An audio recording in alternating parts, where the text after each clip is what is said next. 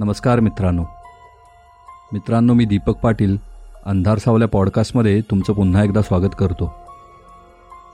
आज तुमच्यासाठी मी एक नवीन भयकथा घेऊन आलो आहे कथेचं नाव आहे फेअरवेल पार्टी. चला तर मग सुरू करूया. कथा फेअरवेल पार्टी.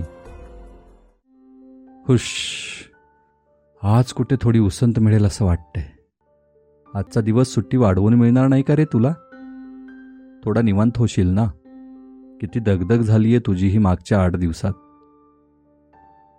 सोफ्यावर बसत चहाचा घोट घेत रागिनी म्हणाली नाही ग ही चार दिवसाची सुट्टी घ्यायलाही किती रिक्वेस्ट करायला लागली तुला काय सांगू?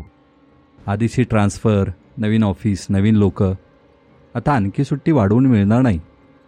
आजपासून जावंच लागेल या नव्या ऑफिसमध्ये मी आज इथे ऑफिसात चौकशी करून घेतो. एखादं वन डे ट्रिप डेस्टिनेशन असेल तर आपण जाऊयात विकेंडला तिकडे. आणि हो यश कुठं आहे आपला? सकाळपासून दिसलाच नाही मला.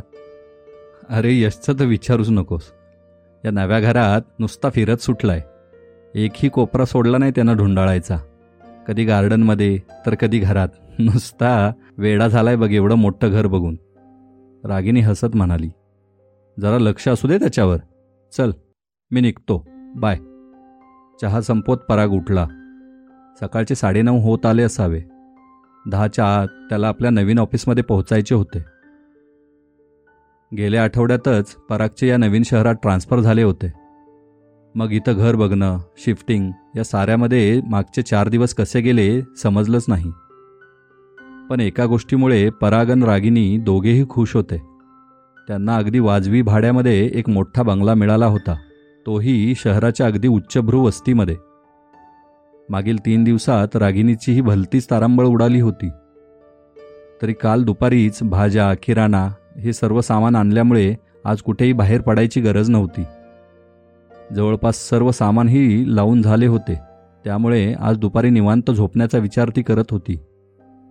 तिचा पाच वर्षाचा मुलगा यश इकडे तिकडे फिरून मस्ती करण्यात व्यस्त होता. दुपारच्या जेवणाची व्यवस्था करावी. विचार करत रागिनी आता उठली.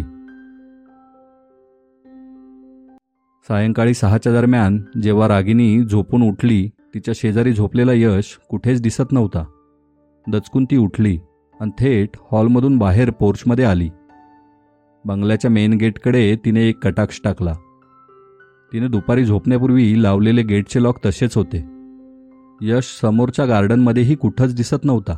याचा अर्थ तो बंगल्यातच असावा.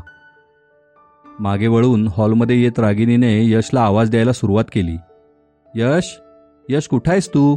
यश अरे कुठं आहेस हळूहळू एक एक खोली चाळत ती आता मागील अंगणात पोहोचली. पण यशचा कुठेच पत्ता नव्हता. मागे वळून परत बंगल्यात येत असताना हळूहळू रागिनीच्या चेहऱ्यावरचे भाव बदलू लागले. तिची मुद्रा आता चिंतित दिसू लागली. भरभर आत येत ती आता जिन्यातून वर जाऊ लागली. त्या तिघांना खालच्याच खोल्या पुरेशा असल्याने त्यांना वर येण्याची तशी गरजच नव्हती. बंगला पाहत असताना ती परागसोबत एकदा ह्या वरच्या मजल्यावर येऊन गेली होती. वर दोन बेडरूम एक किड्स रूम आणि एक अडगळीचे सामान असणारी रूम होती. बंद असल्याने तिथे एक कुबट वास येत होता. मालकाने वरवर सफाई करून दिली असली तरी बऱ्याच ठिकाणी कोळ्यांची जाळी दिसत होती. बाकीच्या खोल्या तपासून झाल्यावर यशला आवाज देत रागिनी आता त्या अडगळीच्या खोलीकडे सरकू लागली. त्या खोलीचा दरवाजा उघडाच होता म्हणजे यश तिथेच असावा. विचार करत रागिनीने आत पाऊल टाकले. त्या खोलीची सफाई केलीच नसावी. फरशीवर धुळीचा नुसता थर दिसत होता. तिथल्या कोपऱ्यात बऱ्याच वस्तू अडगळ बनून उभ्या होत्या. त्यात जुनं लाकडी फर्निचर तुटलेले एक झुंबर सामान भरून ठेवलेली आणि काहीशी काळवणलेली दोन चार पोती असं बरंच काही होतं. एका कोपऱ्यात एक भव्य आरसा होता.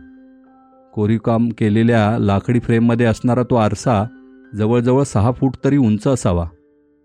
त्याची रुंदी अंदाजे तीन साडेतीन फुटाची असावी. असा हा भव्य आरसा होता. त्या आरशासमोर यश मांडी घालून बसला होता. रागिनीने त्याला पाहून सुटकेचा निश्वास सोडला. आणि काहीशा रागाने ती जवळजवळ ओरडलीच. यश. अरे किती आवाज द्यायचा तुला? तुला ऐकू येत नाही का? अरे किती घाबरले मी. चल उठ बघू. खाली जाऊयात आपण चल. म्हणत ती यशच्या जवळ जाऊ लागली. पण यश मात्र एकटक त्या आरशाकडे पाहत होता. रागिनी त्या खोलीत येऊन त्याच्याकडे येत आहे याची जाणीवही त्याला झाली नसावी.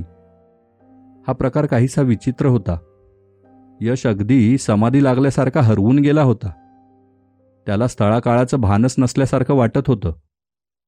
त्याची ही अवस्था पाहून घाबरलेली रागिनी चटकन त्याच्या शेजारी जाऊन बसली आणि त्याच्या खांद्याला पकडून गदागदा हलवत कापऱ्या आवाजात ती बोलू लागली यश अरे काय होतंय सोन्या तुला? इकडे माझ्याकडे बघ. यश. आणि इतक्यात यशचे डोळे मिटले गेले आणि चक्कर आल्यासारखं त्याचं शरीर सैल सुटू लागलं. हा प्रकार पाहून रागिनीने चटकन त्याला आपल्या छातीशी कवटाळलं. आणि त्याची हनुवटी पकडून हुंदके देत ते बोलू लागली. बाळा बाळा बाळा डोळे उघड. काय काय होते तुला? अरे डोळे उघडणारे हे बघ हे बघ मम्मा आलीये. हे बघ यश? यशचा कसलाही रिस्पॉन्स न आल्याने स्वतःला सावरत तिने अलगद त्याला उचललं आणि ती खोलीबाहेर पडली. मागे त्या आरशात कसलीशी हालचाल झाली. वाऱ्याची मंद झुळूक यावी आणि एखादा झिरझिरीत पडदा जसा सळसळावा तसा अगदी हलकेच तो आरसाही सळसळला. जणू जणू तो आरसा नव्हताच. तो एक दरवाजा होता का? त्या सायंकाळनंतर मागील दोन दिवस यश अगदी नॉर्मल होता. डॉक्टरच्या म्हणण्यानुसार नवीन शहर शिफ्टिंग या गोष्टींशी कोपअप व्हायला मुलांना वेळ लागतो. त्यामुळेच त्याला चक्कर आली असावी. या वयात मुलं फार ताण घेतात. कधीकधी तर आपले काल्पनिक मित्र बनवून त्यांच्याशी गप्पा मारत बसतात. यात काळजी करण्यासारखं काहीही नाही आहे डॉक्टरांचं हे मत ऐकून रागिनी थोडी निश्चिंत झाली. पण एक गोष्ट मात्र रागिनीला कळली होती. यश शक्य तेव्हा त्या अडगळीच्या खोलीतल्या त्या आरशासमोर जाऊन बसत होता. वारंवार बजावून सांगूनही तो हे करतच होता. पण हळूहळू बोर झाल्यावर तो थांबेल असं वाटून रागिनी याकडे दुर्लक्ष करत होती. हल्ली यश त्या खोलीत जाऊन केवळ बसत नव्हता तर बडबडही करत होता. रागिनी त्या खोलीच्या जवळ जाताच मात्र तो शांत होत होता. आपण एका भयानक संकटाच्या गर्तेत अडकत चाललो आहोत याची त्या कुटुंबाला किंचितही कल्पना नव्हती. पराग आपल्या नवीन ऑफिसमध्ये आता चांगलाच रुळला होता. हळूहळू रागिनी आपल्या शेजाऱ्यांशी ओळख करू पाहत होती पण एक गोष्ट मात्र तिला राहून राहून खटकत होती. आजूबाजूच्या बंगल्यातले लोक एकमेकांशी अगदी मोकळेपणाने वागत असले तरी रागिनी आणि पराक्षी मात्र ते थोडे अंतर ठेवून राहत होते. आजूबाजूच्या घरातील लोक आपल्या मुलांना यशसोबत खेळण्यासही पाठवत नव्हते. रागिनीने ही बाब परागला सांगितली. अगं आपण नवीन शिफ्ट होऊन आलोय ना इथे? हे लोक कितीतरी वर्षे एकमेकांना ओळखत असतील. आपल्याशी तसं मोकळेपणाने वागायला आणि जुळून घ्यायला त्यांना वेळ लागेल ना? परागचं म्हणणंही खरं होतं. रागिनीने स्वतःची समजूत काढली. यशने मात्र अडगळीच्या खोलीत जाण्याचा सपाटाच लावला होता. त्याला जणू त्या खोलीचं व्यसनच जडलं असावं. हळूहळू तो बोर होईल ही रागिनीची आशा आता फोल ठरत चालली होती. पण त्यामुळे यश घर सोडून बाहेर तरी जात नाही या गोष्टीमुळे रागिनी निश्चिंत होती. दिवस झपाट्याने सरकत होते. आता रागिणीची शेजारी असणाऱ्या महिलांशी ओळखही झाली होती. आणि एक दिवस तिच्या शेजारच्या बंगल्यातल्या दातेवहिनी बोलल्या रागिनी एक गोष्ट विचारू का? विचारा ना दाते काकू संकोचू नका. दातेवहिनी रागिणीच्या रागिनीच्या आईच्या वयाच्या होत्या. त्या गेली अठरा वर्षे याच सोसायटीत राहत होत्या. मागील चार महिन्यात इथं या बंगल्यात तुला काही विचित्र जाणवलं का ग?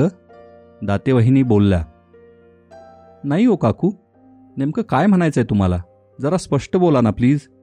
रागिनी आता उत्सुक वाटत होती. अगं या बंगल्याच्या मालकानी तडकाफडकी हा बंगला सोडला आणि काही दिवस भाड्याने राहत होते ते. नंतर एक दुसरी जागा घेऊन तिथे त्यांनी बंगला बांधला. ते इथून गेल्यावर सुरुवातीची पंधरा सोळा वर्षे हा बंगला रिकामाच होता. अगदी तीन वर्षापूर्वी त्यांनी पहिला भाडेकरू ठेवला होता बघ. आणि चार पाच महिन्यानंतर ते कुटुंब अचानक कुठेतरी बेपत्ताच झालं. घरचं सगळं सामान सोडून असं कोणी निघून जाईल का? पोलीस आले तपास झाला. पण ते कुटुंब कुठं गायब झालं हे कुणालाही आजवर समजलं नाही. आणि आता तुम्ही इथे राहताय. ही गोष्ट रागिनीसाठी पूर्णत नवीन होती. तिला काय बोलावं हेच सुचत नव्हतं. काहीतरी बोलावं म्हणून ती बोलली. आम्हाला तर यातलं काहीच सांगितलं नाही घरमालकानी. अगं वेडी का खुळी तू? असं सांगितलं असतं तर तुम्ही राहिला असता का इथं? दाते काकू बोलल्या. आणि त्या पुन्हा बोलू लागल्या. हे बघ रागिनी मला तुला घाबरवायचं नाहीये पण जरा जपून राहा एवढंच बोलते. आणि त्या निघून गेल्या. त्या सायंकाळी रागिनी कितीतरी वेळ दाते काकूंनी सांगितलेल्या त्या विचित्र गोष्टीचा विचार करत होती. इथं आल्यापासून कोणताही अनुचित प्रकार घडला नाहीये. म्हणजे ही केवळ अफवाच असावी.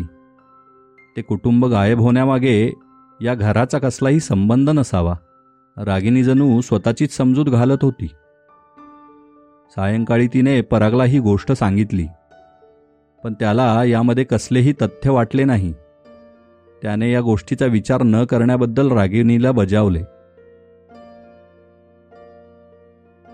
हल्ली यशचा जवळजवळ पूर्ण वेळ त्या खोलीतच जात होता.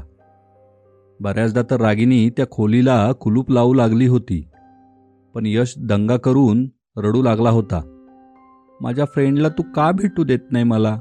म्हणत तो धिंगाणा घालत होता. रागिनीला आता त्याच्या या वागण्याचा कमालीचा राग येऊ लागला होता. तिची चिडचिड वाढली होती.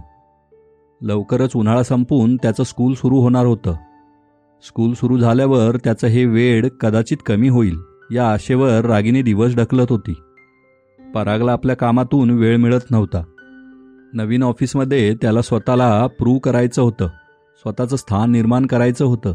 आणि त्यामुळेच त्यानं स्वतःला जणू कामात गाडून घेतलं होतं. रागिनीच्या यशबद्दलच्या तक्रारी तोही दुर्लक्षित करत होता. एके सायंकाळी रागिनी टी व्हीवर आपल्या आवडत्या धारावाहिक पाहत बसली होती. ती तल्लीन झाली होती आणि अचानक ॲडब्रेक आला. ती पाणी पिण्यासाठी उठली आणि तिला यशची आठवण आली. तो आजूबाजूला कुठेच दिसत नव्हता. आणि अचानक तिला आठवलं. आज सकाळी ती काही जुनी खेळणी ठेवण्यास त्या अडगळीच्या खोलीत गेली होती पण बाहेर आल्यावर ती कुलूप घालायला विसरली होती. म्हणजे यश तिथेच असावा. रागिनी चटकन जिन्याकडे निघाली. जिना चढत असता तिला यशची बडबड पुसटशी ऐकू येत होती. सवयीप्रमाणे ती कान ताणून त्याची बडबड ऐकण्याचा प्रयत्न करत होती. दब्या पावलांनी जसजशी ती त्या खोलीच्या दरवाजाकडे जाऊ लागली तशी यशची बडबड कमी होऊ लागली. इतक्यात एक विचार रागिनीच्या मनपटलावर तरळून गेला. यशला किंवा त्या खोलीत असणाऱ्या कुणालाही बाहेरून कुणी खोलीकडे येत असेल तर ती व्यक्ती दरवाजात पोहोचेपर्यंत दिसूच कशी शकते? मी जिन्यातून वरती त्या खोलीकडे जात असताना यशची नेमकी बडबड त्याचवेळी कशी काय बंद होते? बाहेरचं काहीच दिसत नसताना हे शक्यच कसं आहे मुळी? यशला कसं कळत असेल मी येते म्हणून? त्याचा तो फ्रेंड नक्की इमॅजिनरीच आहे ना? का खरंच कुणी दिसतं त्याला? हा विचार मनात येताच रागिनी प्रचंड घाबरली. त्या खोलीकडे सरकणारी तिची पावले किंचित अडखळली आणि पुढच्याच क्षणाला मुलाचा विचार मनात येता ती पुढे झाली. खोलीच्या दरवाजातून आत डोकावणाऱ्या रागिनीने समोर जे पाहिलं ते फारच भयानक होतं. त्या अभद्र दृश्याने रागिनीच्या सर्वांगावर काटा आला. हृदय वेगाने उडू लागलं. हातापायाचे स्नायू ताठरले आणि मानेवरून घामाच्या धारा वाहू लागल्या. समोरचा धोका ओळखून रागिनी जोरात किंचाळली. यश सवयीप्रमाणे त्या अजस्र आरशासमोर बसला होता. तो आरशात पाहून हसत होता आणि काहीतरी पुटपुटत होता. पण यात सर्वात भयानक गोष्ट म्हणजे दोन काळसर हात त्या आरशातून बाहेर येऊन यशच्या खांद्यावर स्थिरावलेले होते. जणू कुणी जाणती व्यक्ती त्या छोट्या मुलाला काहीतरी समज देत असावी. पण ते हात ते हात जणू जळलेली लाकडेच होती. आकाराने ते पंजे इतके मोठे होते की त्याची लांबसडक बोटे यशच्या पाठीवर वळवळत होती. आणि रागिणीने किंचाळताच ती वळवळ थांबली. पुढच्याच क्षणाला एक प्रचंड खरखर रागिणीला ऐकू आली आणि डोळ्याचे पाते लवते न लवते तोच त्या हिडीस हाताने यशला त्या आरशातच ओढून घेतले. आता तर रागिनीच्या काळजाचा ठोकाच चुकला. घाबरलेल्या अवस्थेतही ती विजेच्या वेगाने त्या आरशाकडे धावली. त्या आरशाची सळसळ अजूनही थांबली नव्हती. अन रागाने आपटलेले रागिनीचे दोन्ही हात त्या आरशाच्या आत शिरले. जणू तो आरसा एक दरवाजा होता. तसुबर ही वेळ न दवडता रागिनीही त्या आरशात शिरली.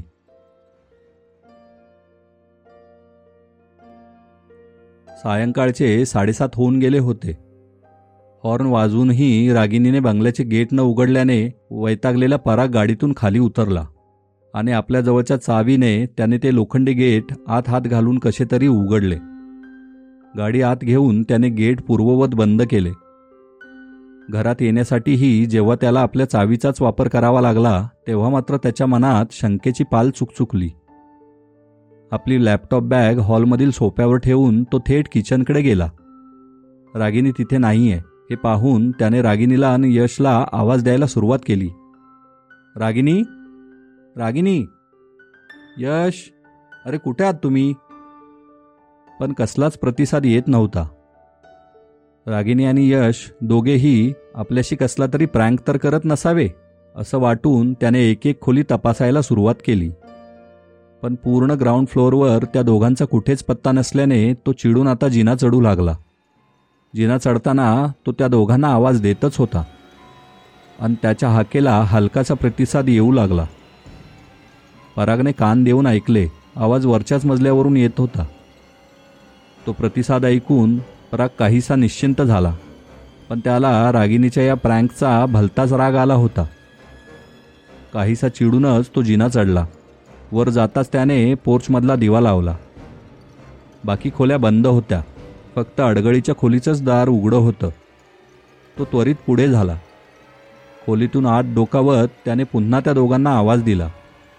त्या खोलीत काळोख खच्चून भरला होता. पण त्या अंधारातूनच त्या दोघांचा प्रतिसाद येत होता. त्याने दरवाजाच्या मागील बटन दाबून खोलीतला दिवा लावला आणि उजेडात त्याने पाहिले. रागिनी आणि यश आरशासमोर उभे होते. ते दोघेही एकटक पराकडे पाहत होते. स्मितहास्य करत ते दोघेही इशारा करून परागला जवळ बोलावत होते. परागला त्यांच्या या वागण्याचं आश्चर्यच वाटलं पण नकळत तो त्यांच्याकडे जाऊ लागला.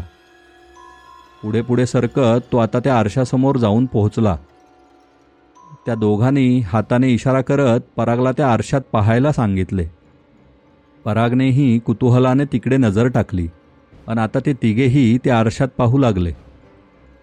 जवळजवळ तास दीड तास ते तिघेही अविचल उभे होते. आता ते तिघेही त्या खोलीतून बाहेर पडत खाली हॉलमध्ये आले. त्यांच्या हालचाली आता मानवी नव्हत्या. ते आता एकमेकांशी काहीशा विचित्र आणि तितक्याच कर्कश आवाजात संपर्क करत होते. रात्रीचे दहा वाजत आले होते. त्यांना आता तहानभूक लागू लागली. पण ती भूक रक्ताची होती. मानवी रक्ताची. त्या घटनेला आता आठवडा उलटला होता. या आठवड्याभरात शहराच्या रस्त्यावर झोपणाऱ्या चार भिकाऱ्यांच्या निर्घृण हत्या झाल्या होत्या. शहरात कुणीतरी मातेफिरू रात्री लोकांचे गळे चिरत आहे आणि रक्त पित आहे. या बातमीने सारे शहर आता दहशतीखाली होते. परागन परिवार मात्र सुखाने संसार करत होते. आता सायंकाळचे सात वाजून गेले होते. सर्व तयारी आता जवळजवळ संपली होती. जेवण लावून दिल्यावर परागने सर्व केटरिंग स्टाफला पैसे देऊन रवाना केले. आता ते तिघेच हॉलमध्ये बसून आपल्या त्या विचित्र आणि कर्कश आवाजात एकमेकाशी संपर्क करत होते. आज त्या तिघांनी आपल्या शेजाऱ्यांसाठी एक फेअरवेल पार्टी आयोजित केली होती कारण त्यांना आपली जमात वाढवायची होती. जवळजवळ शंभर लोक तरी येण्याची शक्यता होती. लोकांना आठ वाजताची वेळ सांगितली होती. हॉलच्या एका बाजूला डिनरसाठी बुफे लावण्यात आला होता. आणि हॉलच्या मध्यभागी फुलांच्या सजावटीत तो अभद्र आरसा डौलाने उभा होता. आजच्या पार्टीत त्या आरशाची भूमिका सर्वात महत्त्वाची होती. धन्यवाद मित्रांनो. मित्रांनो कथा कशी वाटली? लाईक आणि कमेंट करून नक्की सांगा. माझ्या पॉडकास्टला सबस्क्राईब करा. आणि आपल्या मित्रमंडळींमध्ये शेअर करायलाही विसरू नका. पुन्हा भेटूया नवीन कथेत. तोपर्यंत धन्यवाद.